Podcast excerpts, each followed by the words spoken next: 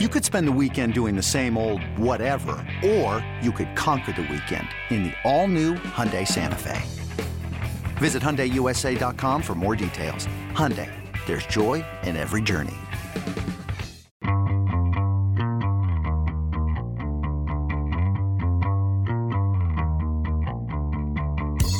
Hey, everybody, this is Richard Deitsch, and welcome to the Sports Media Podcast. My producers are Patrick Antonetti and Sean Cherry. Today's guest is Malika Andrews. She's an NBA reporter who covers that league nationally. You have seen her certainly on ESPN television.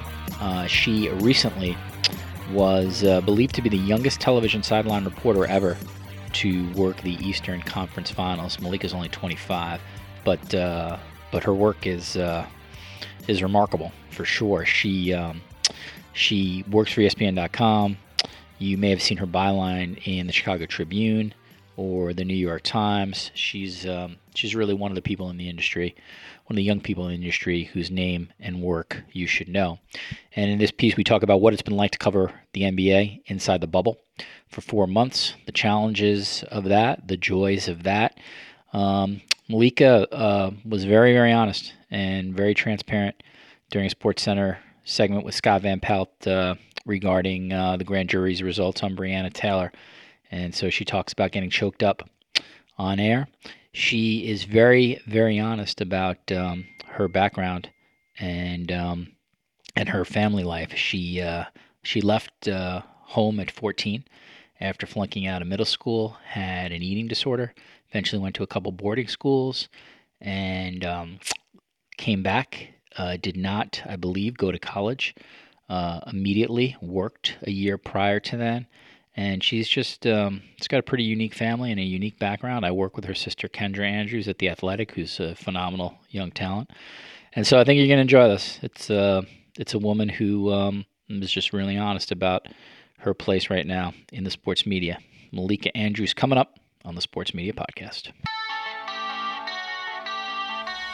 All right, as I said at the top, uh, Malika Andrews is the guest. She is an NBA reporter and she covers the league nationally. So you've seen her um, work a lot during the bubble across multiple ESPN platforms, primarily television for sure in the last couple of weeks. But you can read her stuff on ESPN.com. You probably hear her voice on ESPN Radio. Uh, she has um, she's got uh, some well-known experience prior to ESPN as well, including working at the Chicago Tribune, and she was at the New York Times where she worked in the sports department. Uh, for full disclosure, her sister Kendra works with me at the Athletic, and uh, her sister is awesome and a rising star at our place. And ple- pleased to be joined by Malika Andrews. Malika, you're in the bubble. How are you at the moment? I am in the bubble. I could use another cup of coffee, but other than that, I am doing just fine.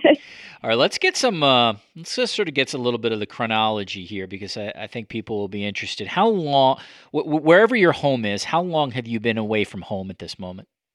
So um, my home is New York City, and I have been away from home. Today is day 96, Richard. So whatever that is in, in months or weeks, 96 days. So I'm going on my fourth month in the NBA bubble in Orlando. So once you're and once so once you're there for this amount of time, um, does the the heightened part of the um, the like does the medical part does it still feel heightened? I'm sure you're still getting tested often, and I don't know if it's daily or every couple of days, but but does it does that part at all go away, or are you always cognitively aware that you are in this sort of, for lack of a better word, medical experiment? Well, so first of all, we are still tested daily here, and then we get those results generally generally within 12 to 18 hours uh, via email. If you test negative, you would get a phone call if you tested positive, um, as it is with basically any scary doctor's office result, right? Um, but I think that when I first got here, however many months ago, on June 29th, the biggest difference was all of the medical protocols that were in place then are in place now, but there's also just a layer of understanding what is functional for every day here, wearing masks, washing your hands, um, getting your daily COVID test, taking your temperature and pulse oximeter reading. That all happens every day. And what is more of a, a protocol that was put in place for the just in case this is the, the, the strictest possible protocols we could have. And I think while the NBA is still keeping those in their back pocket, as time has gone on, a little bit of it has relaxed just in just in terms of well we've been living this way we got used to it and this is the functional adaptation of the rigid rules if that makes sense so for me personally when i first got here i was coming from new york new york was a hotbed of coronavirus especially new york city and governor cuomo and de blasio the mayor had really put in very strict rules. And Adam Silver and the league, when they were looking at the country and looking at where to host this at the time, Florida had had an incredibly low case number when they decided on this. And then obviously we know that number went up basically just as the NBA was going, was set to arrive in Orlando. And so when I first got here, I was coming from the mindset of having been bunkered down in my home in New York since essentially since mid March. I was I was incredibly strict about it. I'm a little bit of a hypochondriac. So when I first came here, you're allowed to eat with other people and take off your mask. I wouldn't because I was afraid. Now, four months later, I've come to understand that I feel more comfortable doing that as people have continued to test negative. But I get asked all the time, you know, by folks on Twitter, why are you wearing a mask on television in an empty arena? Well, two reasons. One, because it's a league rule that you have to wear a mask when you're in the arena if you're not a player or a coach um, or a ref, and even if it's empty. And secondly, because people say, well, you're tested every day. What is, why are you still wearing a mask? Because getting tested doesn't prevent you from getting coronavirus. And there are still folks who come into the bubble who've been exposed to a higher degree than I have whether it's folks who go home at night who then come clean your room, whether it's folks who clean the arena at the end of the day, wearing a mask prevents you or puts you at a lower risk of contracting it. Getting tested just confirms whether or not you have it. By that point, it's too late. So that's sort of how the rules have evolved a little bit. Malika, at a very um, sort of base emotional level, have you enjoyed it? I, I get it. It's a it's a unlike any other experience, and you're covering history. But have you have you enjoyed it? Have you enjoyed being there? You know, I have, but mostly for those reasons. Mostly because anytime and and you know this, Richard, sports is so often thought of as the toy department in a newsroom. Anytime it carries gravity, anytime it intersects with other worldly quote unquote more important things, that's something I revel in. And that's what this has been from the wildcat strike from the Milwaukee Bucks to COVID protocols. That that's what this is. So that part I've really enjoyed. I am looking forward to ordering in sushi from my favorite New York restaurants when I leave here. What uh, What's been the toughest challenge? Oh, I mean, coming down here, I think was scary because the risk you were assuming was very real. You know, they there were liability waivers put in front of you I would never liken it to Rukmini Callimachi's work at the New York Times going into, you know, ISIS controlled areas and putting your hands in backpacks that could contain some sort of explosives. But there was a risk involved. And that risk, especially watching the cases ebb and flow in Florida, was challenging. Covering the shooting of George Floyd was challenging. Um, being in here with Ruth Bader Ginsburg dying was challenging. Being in here kind of insulated while all of these things are going on in the quote unquote real world, I think was a challenging dichotomy to balance. Um, and then, you know, from a just a, a base level, the hours are really long. I mean, there's not that many people here. It's isolating, and you are here purely to work. And I love my job. I love reporting, but that doesn't mean that it's not draining when that is your entire existence every day, seven days a week, more weeks than not. I eventually want to get to your um, your background sort of how you got into the business, but let, I think sort of since we're talking about this, let's let's stay in let's sort of stay in real time here. Let's stay in terms of what you're doing now. Um, prior to joining ESPN, you um, you know you, you were primarily a writer more than anything else. I think that's that's fair to say. Even if you had some multimedia assignments um, at ESPN, in a very very short uh, amount of time, Malika, you um, you have become a prominent face on their television coverage and on properties obviously that have seen by that are seen by a million people.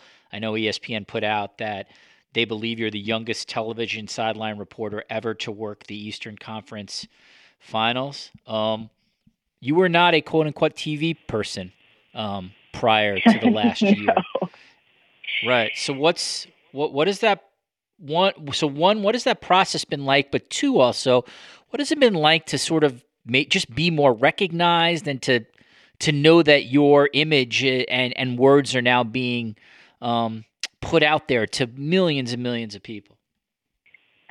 um, I don't spend a whole lot of time thinking about just how many people are. It, it's easier going on television and looking into a camera and delivering the news, not thinking about how many people are potentially watching.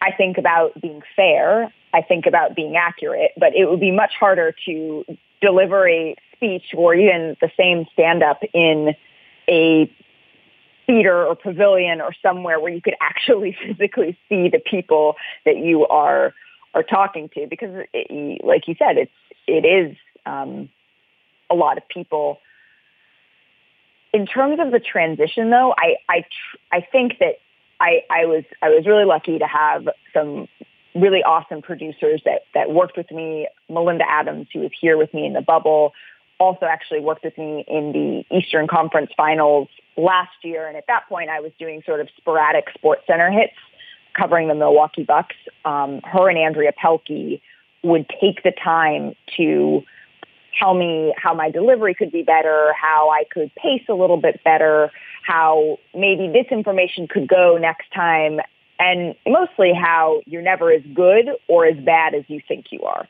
And so to keep that in mind was helpful. But I think even more so than that, and I, I tell people this when, you know, college students ask me about television, like you said, I, I am a, I am a, I'm a writer. I'm a print reporter and I love to write. I have loved to write since I was making up wild, crazy fictional stories that I tried to pass off as fact in in you know fourth, fifth, sixth grade. Um, and I think that what I've learned is if just like when I'm writing, the more information I have, the easier the story flows. I'm not driving a stick shift car where when I stop, I stall out. I am able to kind of put together this, this story because I have so much information that it almost writes itself, you know, that kind of oh, it writes itself trope. And I think that if you spend the time on the information, yeah, there's variants of delivery. You might be excellent on TV, you might be mediocre on TV, and we have an entire range across our networks, but our our facts, that's what really matters. So I've tried to invest the time on the reporting end so that just like when I'm writing, when I go on TV, it just sort of comes out. Because what's what's challenging is when you don't have the reporting to deliver.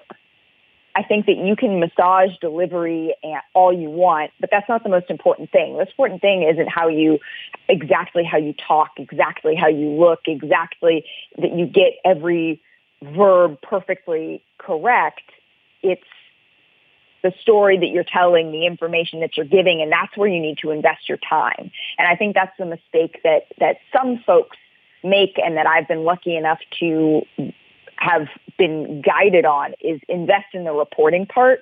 Don't worry so much about the delivery part. And I think the good information has what sort of helped me to continue to get these opportunities um, at ESPN.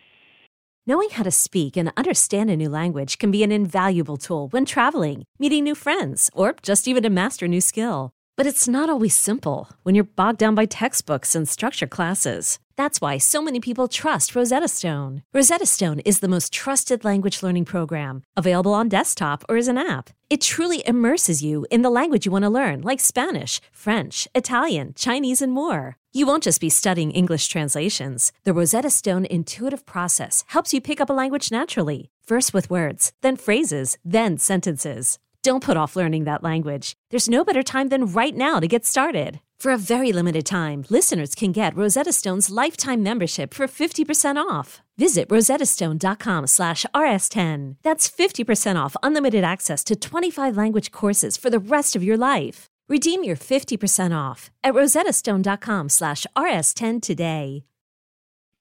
One of the things that when I've seen you on, um, when I've seen you on television, I think to myself, and – when I knew you were going to come on today is one of the questions I wanted to ask you about to just to get some insight from your perspective. You're you're 25 years old, which puts you um, literally in the age group, or even perhaps on the younger side of the players that you're reporting on. Um, the league has a lot of 25 year olds, 23 year olds, 21 year olds. Obviously, got 30 year olds and 32 year olds. But you're in one of these positions where you are of the generation of the people you are covering. Uh, once upon a time, I was Malika, but that ain't the case anymore. Um, so, but know, it's Richard, but it's like pass off as a twenty something. Thank. That's very well. Well read. That's well reading of the cue cards, Malika. Um, oh yeah, uh, and that was so, presented by. yeah, sponsor that if you're going to do that. Um, so, but but but the reason I ask that is I I think like there's a real advantage sounds like such a weird word, but I think there's like a real commonality to being of that generation. And I think the athletes of that generation will trust you. You know, people might say, oh, well, um, you know, it's an old like trope, like, oh, black athlete is going to be more likely to talk to this black reporter. White athlete's going to be more talking about white reporter. Eh, whatever. Maybe in some places, maybe yes, maybe no. But I do think there's a total, there's total truth about having a reporter of someone's age and being able to relate to them on age more than anything else, passes gender, passes everything else. So, just from your perspective in talking to these guys, both on and off the camera, how have you found your age to be a factor in your reporting and your access and everything else? Well, I, I do think it's a there's a level of relatability, right? I think that whether it's the the same music, the same even the same slang, being similar in terms of uh, maybe the things you would do in your downtime, although I don't really play a whole lot of, of video games, which I know a lot of the players my age do a whole lot of video games. I don't play any video games, what I'm saying. Um, but I, I do think just in terms of that, being able to relate and talk to someone who you are of a similar it, w- when you're close in age it just gives you that that similar lens in a lot of ways on on life on what's kind of going on in the world and that that can be helpful i think the line that has to be very clear is i am i, I do think that friendships can grow in businesses when you are spending a lot of time with people. I think especially the more you have in common with somebody, that can lend itself to friendship. And um, I think the only thing there is I have to be very clear that I am not friends of the people I cover. I think that you can grow to be fond of people. I think you can grow to enjoy people's company. I think that when I look at some of the, the greats in the business, my friends, my mentors like Jackie MacMullan and Ramona Shelburne, um, they have become very close with some folks over a lot of time and often a friendship doesn't develop until they're no longer covering them because as I actually, I, I told a player this not that long ago, the issue comes when power needs to be held to account. And so I would never want to give off the impression of we're buddies because if and when something goes wrong, if and when there is a fact that must come to light that you don't want to, I can't be your friend. And so I think that's just the line I have to walk sometimes, and, and all reporters have to walk with being similar to folks, whether that's age, that's gender, that's race, that's coming from the same hometown. I think that's that's the challenging side of it. But I do think there's a lot of benefits just in terms of the fact that surely, like purely when I walk into a locker room, which I don't do anymore at the time of COVID, I look different. And so whether that's because I'm a woman, whether that's because I'm young, whether that's because I am black, anything that's different can stand out. So when I ask question, my voice might sound different, especially I've noticed in the bubble, there aren't that many female reporters here. The, the ones that are here are formidable. You know, I work with Rachel Nichols every day, but I think that difference can also be helpful because it's a different perspective. It's new. It's a different conversation than they've had with the four, five, six of my colleagues. And I think that sometimes that can be helpful. That's not to say it's better or worse, but it can be helpful. I appreciate that answer. Um, the during a um, Sports Center episode with Scott Van Pelt, he asked you about um, the the Louisville police officers who shot Breonna Taylor um, and who um, and the result of the sort of the, the the grand jury result of that not being specifically held accountable for her death. And within that, here's what um, here's what you said. I'll read it back to you. I, I know you you know what you said, of course. Uh, I'm sorry that I'm getting choked up. A couple other things, and then I've prided myself in being able to be objective and cover these sorts of issues. But when it is so clear that the system of objectivity in journalism is so whitewashed and doesn't account for the fact that when I am walking up the hill with my wonderful producer Melinda, reminds me that Breonna Taylor was 26 and I am 25, and that could have been me, it's very hard to continue to go to work and that's what these players were feeling.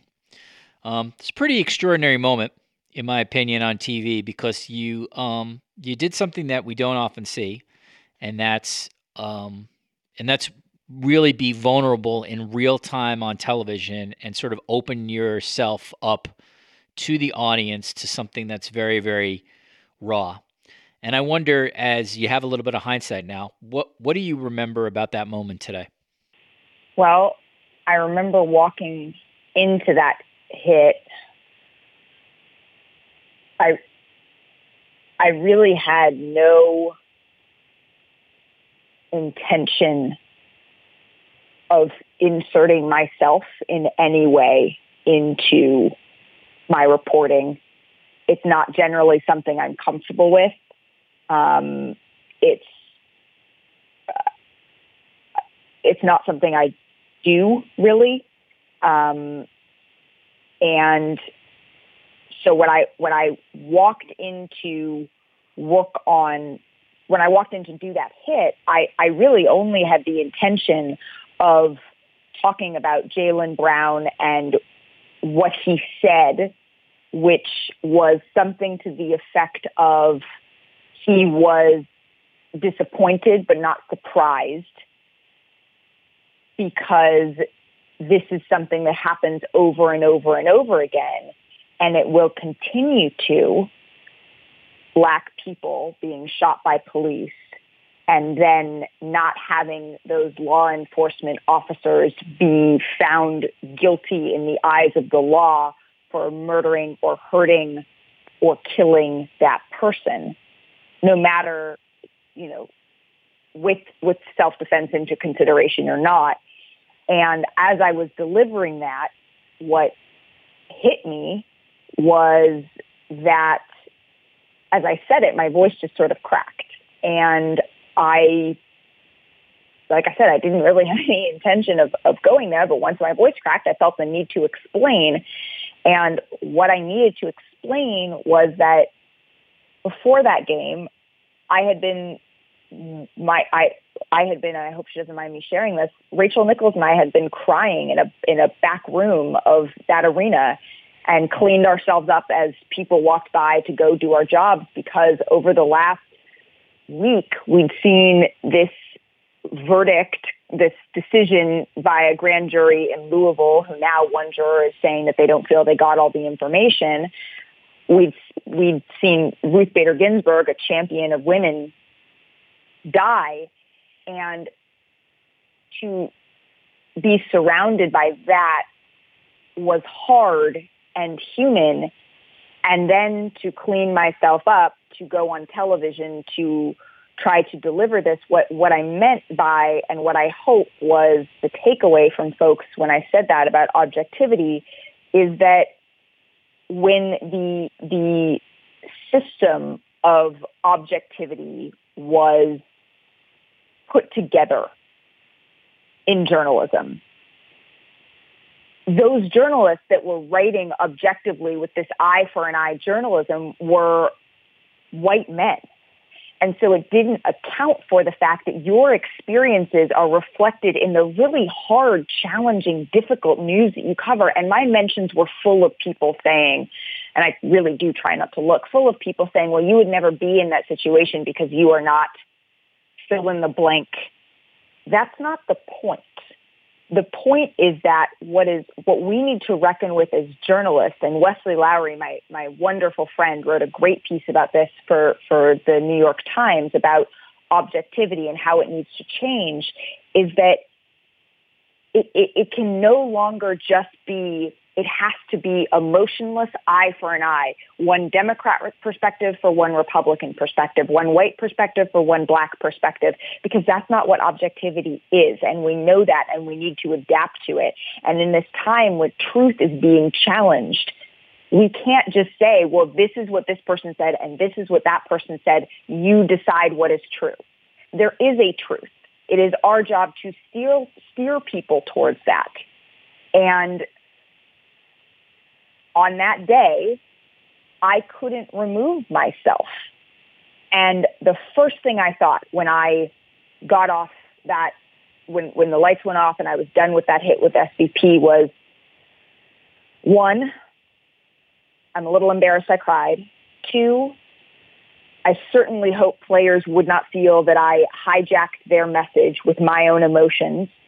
And three, I certainly would not hope I, I hope that Breonna Taylor's family wouldn't think that I was making something about myself when it is so clearly a personal tragedy for them. So that was a hard day. I didn't really go back and I still haven't gone back and watched the full clip. Um, but I do hope that as journalists, especially in sports, we continue to, to chew on on that, on how we think about what is objective, um, because that is a privilege. Objectivity like that, the classic definition of it, and objectivity is something I hold dear. I think it's important to credibility, but my definition of objectivity is changing, um, and I hope others are too. So, sorry for the rant. no, not. A, I appreciate. Uh, I appreciate your sort of you giving some insight into how you think. Um, what what is your sort of two part question here, but sort of of the same part? What what is your social media experience like? Sort of when I'm really asking, like, sort of what are your mentions like? And is it is is it challenging for you to navigate and or self censor um, on your uh, social media feeds? Um, understanding that your company has uh, some social media guidelines and understanding that we're in a very we're in a world where there are some people who um, steadfastly believe that we should all be siloed into um, what our profession is and thus only speak about what our profession is. I think that's silly. I I think that first off, in terms of my my social media, um, Adrian Wojnarowski gave me some of the best advice. He showed me physically how to narrow down my social media feedback loop so that my the notifications I get are only from people I follow. So I can only in my comments category see the people who I also follow. And that was very helpful. That doesn't mean that occasionally I don't look. I do. I try not to because I don't think the human brain is meant to get feedback from that many people about who you are, how you dress, what you say. Um, but I, I do think it is valuable to see how people are responding to certain stories. It can give you a little bit of insight into what tracks, what doesn't, even though we know social media is only really a fraction of how people actually read, especially our stories on, on online, my, my, my written work. I think that's important. There's been a couple of times where I've caught, where readers have caught uh, a typo in a story and all of that I really appreciate is really valuable and I am I'm thankful they take the time to do that. I do think there is a a faction of Twitter, Instagram, other places that aren't aren't productive at all. And so I try to weed that out because it's just not healthy, let alone happy. I do think we are moving towards a place where there's an understanding, especially in sports, that sports is so intertwined. It's really a microcosm of race, politics. These are these are people people aren't one dimensional. We overwhelmingly cover one dimension of who they are, basketball players, but that doesn't mean that's it. And I think one of the reasons I came to ESPN is the woman who hired me, Christina Douglas, has this just supremely awesome view of what sports are that jives with mine. And that is looking at where sports intersect with other other things, whether that's fun, whether that's quirky, whether that's serious, whether that's political, she's not afraid to go there. And when I came to ESPN, that's what I, I wanted to work for her. I wanted to do that and tell those sorts of stories. And I think that while there are parts of ESPN that are meant for more sports highlights, there are other parts of ESPN that are meant for investigative journalism. There are other parts of ESPN that are meant for fun and silliness. There are other parts of ESPN that are specifically dedicated to the coverage of black people or women. And that's because as a, a company, we're, we're evolving. And just like any news outlet, it isn't perfect. We are continuing to sort of grapple with what our role is, especially now when everything's sort of been thrown into a blender. But I think that there is a a larger understanding especially in the NBA, that just the X's and O's of basketball. If if a if a fan has watched the game, they know what happened.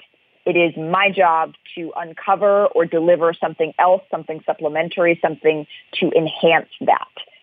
So I think that that is helping to have a larger, even if that thing is on the court, I think that is helping folks to to understand and move towards a broader definition of sport and sports coverage. And I also I like to give our our our our, our readers our readers are, are are curious and smart and we want to deliver intelligent and tickling and thought-provoking stories to them and that's that's what our duty is. And so a lot of the time, those stories aren't just a recap of what already happened and they already know. At Alma, we know the connection between you and your therapist matters. But if you're already feeling stressed and burnt out, the idea of trying to find a therapist you really connect with can be overwhelming. That's why Alma's focused on helping you find the right therapist for you. When you browse their online directory, you can filter your search based on the qualities that are most important to you. Then you can book a free 15 minute consultation call with any therapist you're interested in seeing, so you can get a feel for whether they're the right fit before you commit to a full length session. Alma also makes it easy for mental health care providers to navigate insurance. That's why 95% of therapists in their directory accept insurance for sessions. So you can find care that's affordable without stressing about the paperwork. You want to talk to someone, but not just anyone. Alma is there to help you find the right fit. Visit helloalma.com slash therapy60 to schedule a free consultation today. That's helloalma dot com slash therapy60. I want to finish up uh, with this, Malik, and I realize this is a pretty personal topic. So, um, you know, go as far as you want, um, or don't go anywhere if you don't want to. But, um, you know, I, I, I told you this, uh, as they say, uh, you know, as the kids like yourself say in real life, um, that I think there's value in um, in talking about these things publicly because people, you know, it's just like when athletes talk about mental health. Like if if someone well known um, is going through something that you're going through, you can connect with them. There's massive value in DeMar DeRozan and Kevin Love and Dak Prescott and all these people talking about uh, mental health because it's um, yeah, I, whatever. I'm just I'm, I do not mean to proselytize, but I, I, think if you're an adult in this real world, like that's what strength and leadership is. And so, um, a couple weeks ago, you um, in a very re- revealing um, piece with Andrew Marchand in the New York Post um, told him that you had flunked out of middle school and that you had suffered from an eating disorder. Um, and it was something that was a, a major part of your life. It obviously sort of still is and I realize that that's you know that's a painful experience. But um, if you're comfortable, how dark would the were those times, and and how did you how did you come out of it? Uh, they were very, they were really dark. I mean, I remember. It, it, it was it was hard. It was hard for me. It was hard for my parents. Um, and it was, I think that now I'm able to look at it as something that shaped me.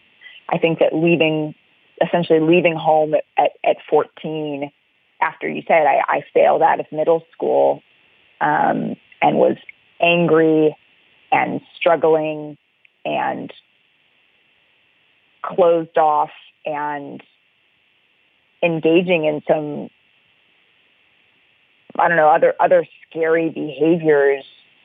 Um, I do think having to figure that out is a became a big part of who I am and why I am. I when I did that interview my my intentions are never to be the story or to be distracting from the work that I do, which is to cover other people's stories to balance their stories with objective truths and I don't want to I don't want to be the story. Um, but I I also when talking about someone who when, when talking about myself when talking about doing what I have done I don't want to give people when I was talking to Andrew Marchand who, who did a great job I didn't want to give this impression that I magically succeeded and everything was easy. And I also spend so much of my time convincing people to open up to me and that maybe they could help somebody else. And I felt like I needed to take my own advice. Um, so yeah, to your to your original question, it was tough it was something that I think now I can look back on and sort of replay the highlights like a movie as opposed to feeling how kind of hopeless and sad and and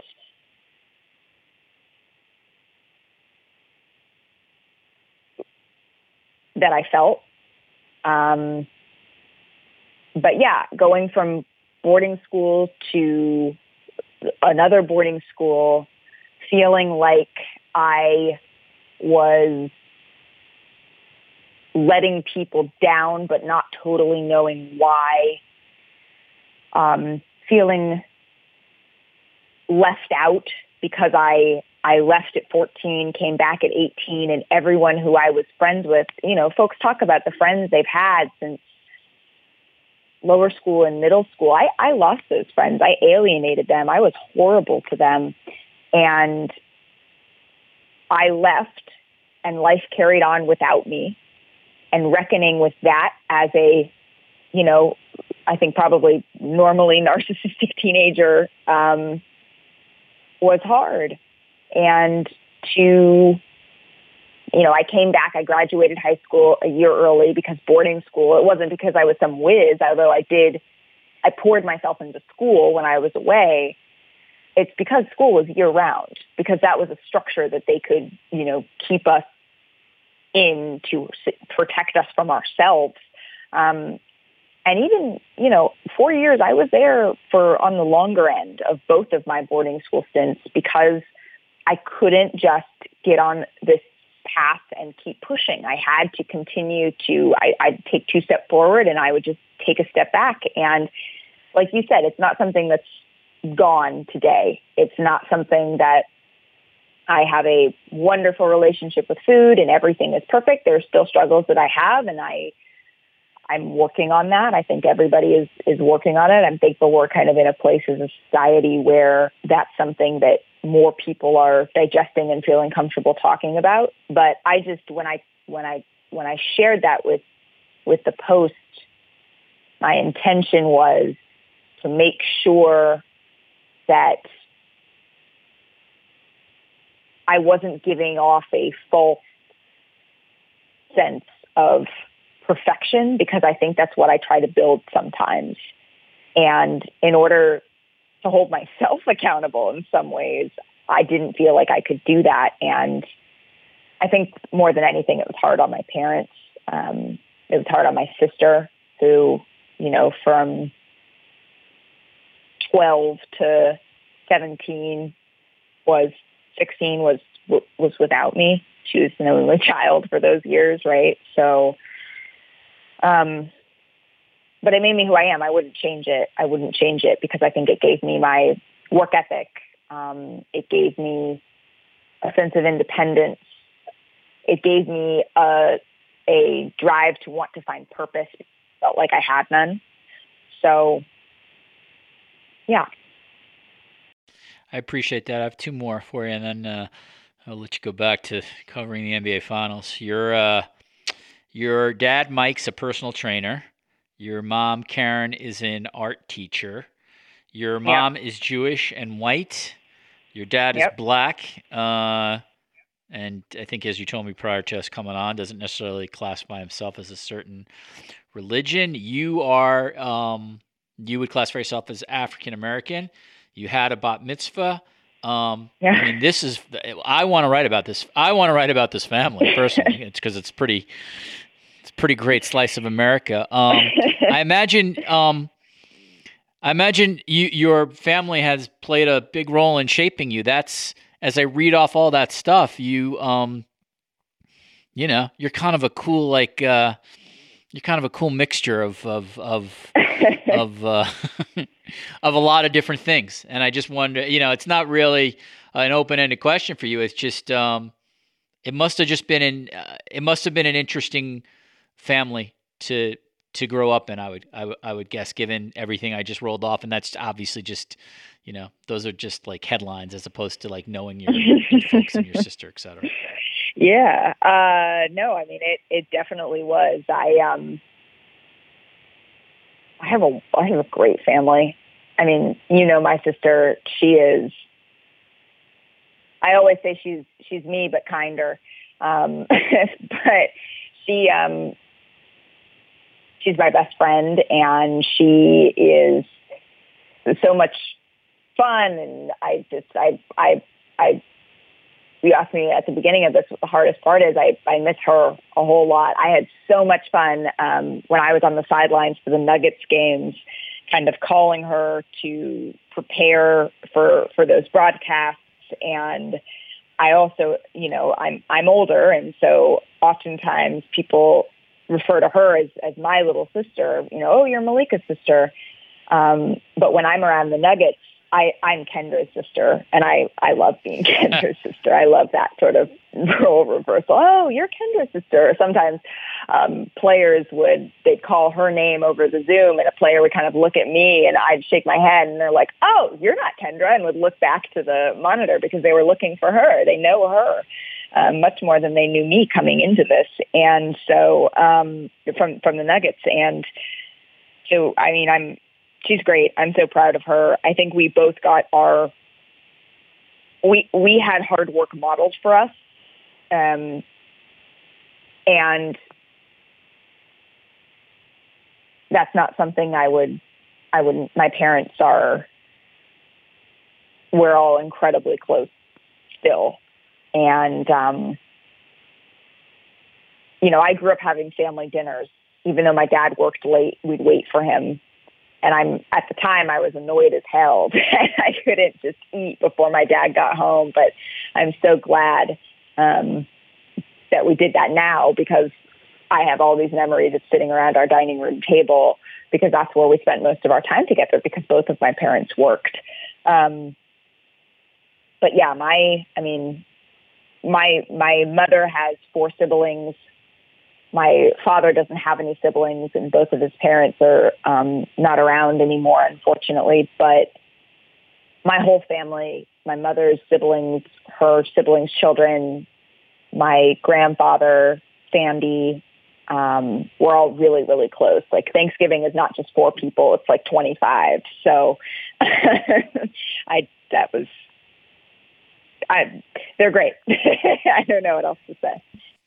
No, that's uh, that's awesome. Um, all right, and the last one uh, for me is, um, you know, uh, Malika from uh, from the first time I ever talked to you when uh, uh, I asked you to do a panel uh, when you were in college, uh, panel uh, a panel. We wanted to be one of the panel college student panelists that I used on a Sports Illustrated panel. Oh, yeah. You always struck, yeah, you always struck me as someone who. Um, uh, was not necessarily going to stay in sports for their career. And I always sort of thought like you would do it. And then ultimately, and that's not to say like if you did stay in sports your whole career, it wouldn't be awesome. But it, you just always struck me as someone who ultimately had other interests that you wanted to pursue. As you now are at ESPN at a phenomenal position that obviously, you know, so many people would would want to be in and covering like, you know, one of the great obviously pro sports leagues in the world. Um, do, do you think this is something that you're going to continue to do for the rest of your professional career, or do you have ultimately designs on doing other things? You know, I honestly don't know. I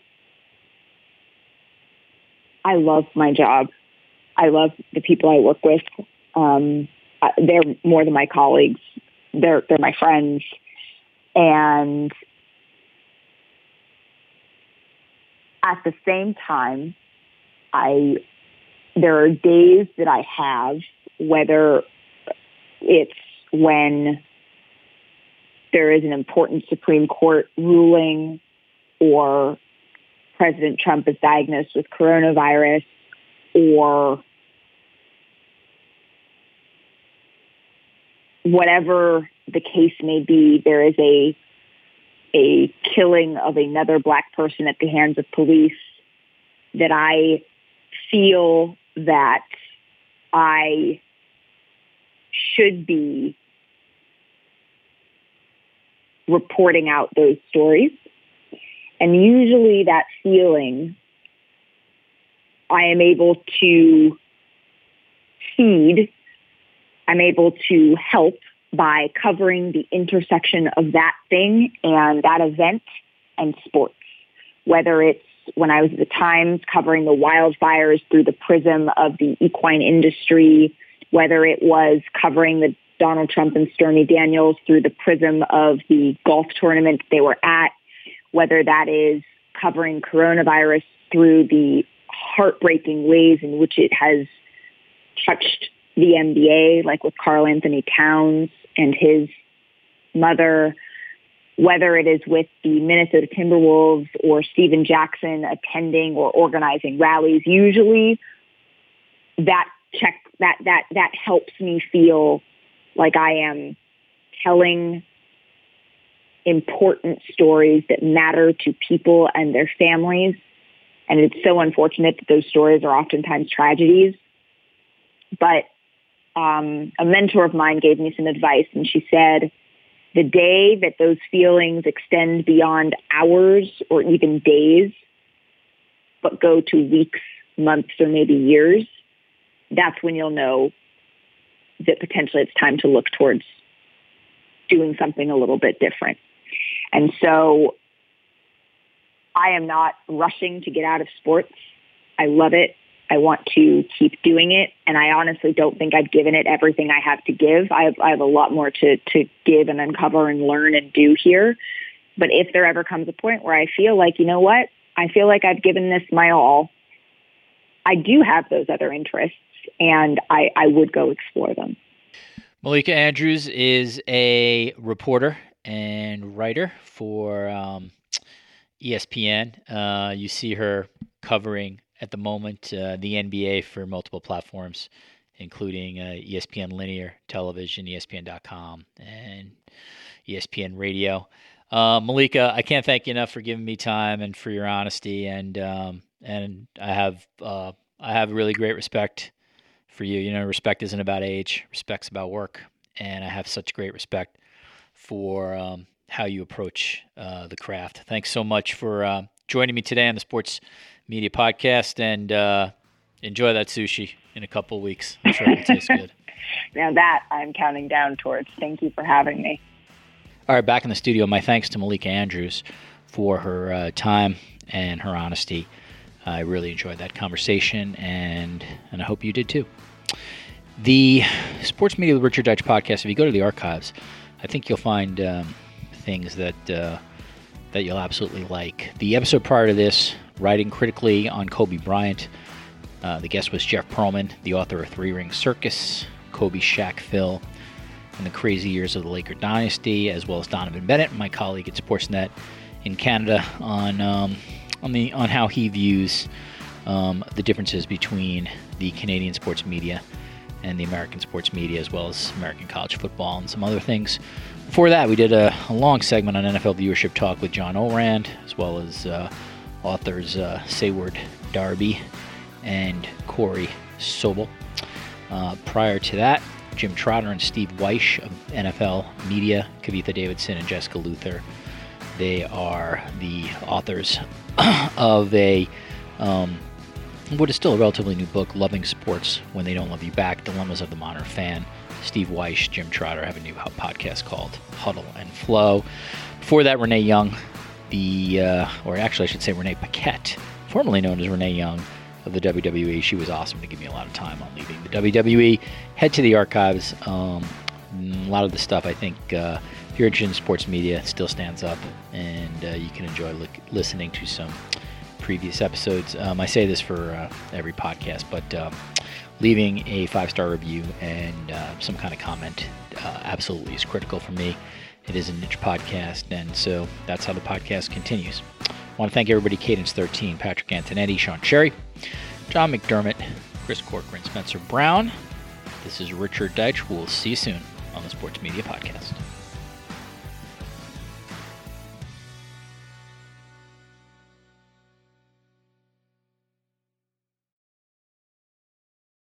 I'm Mark Chapman. Welcome to the Planet Premier League podcast.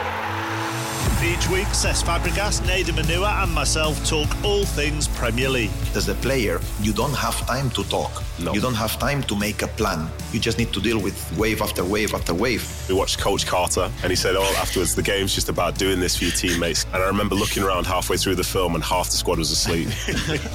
Planet Premier League. Listen wherever you get your podcasts.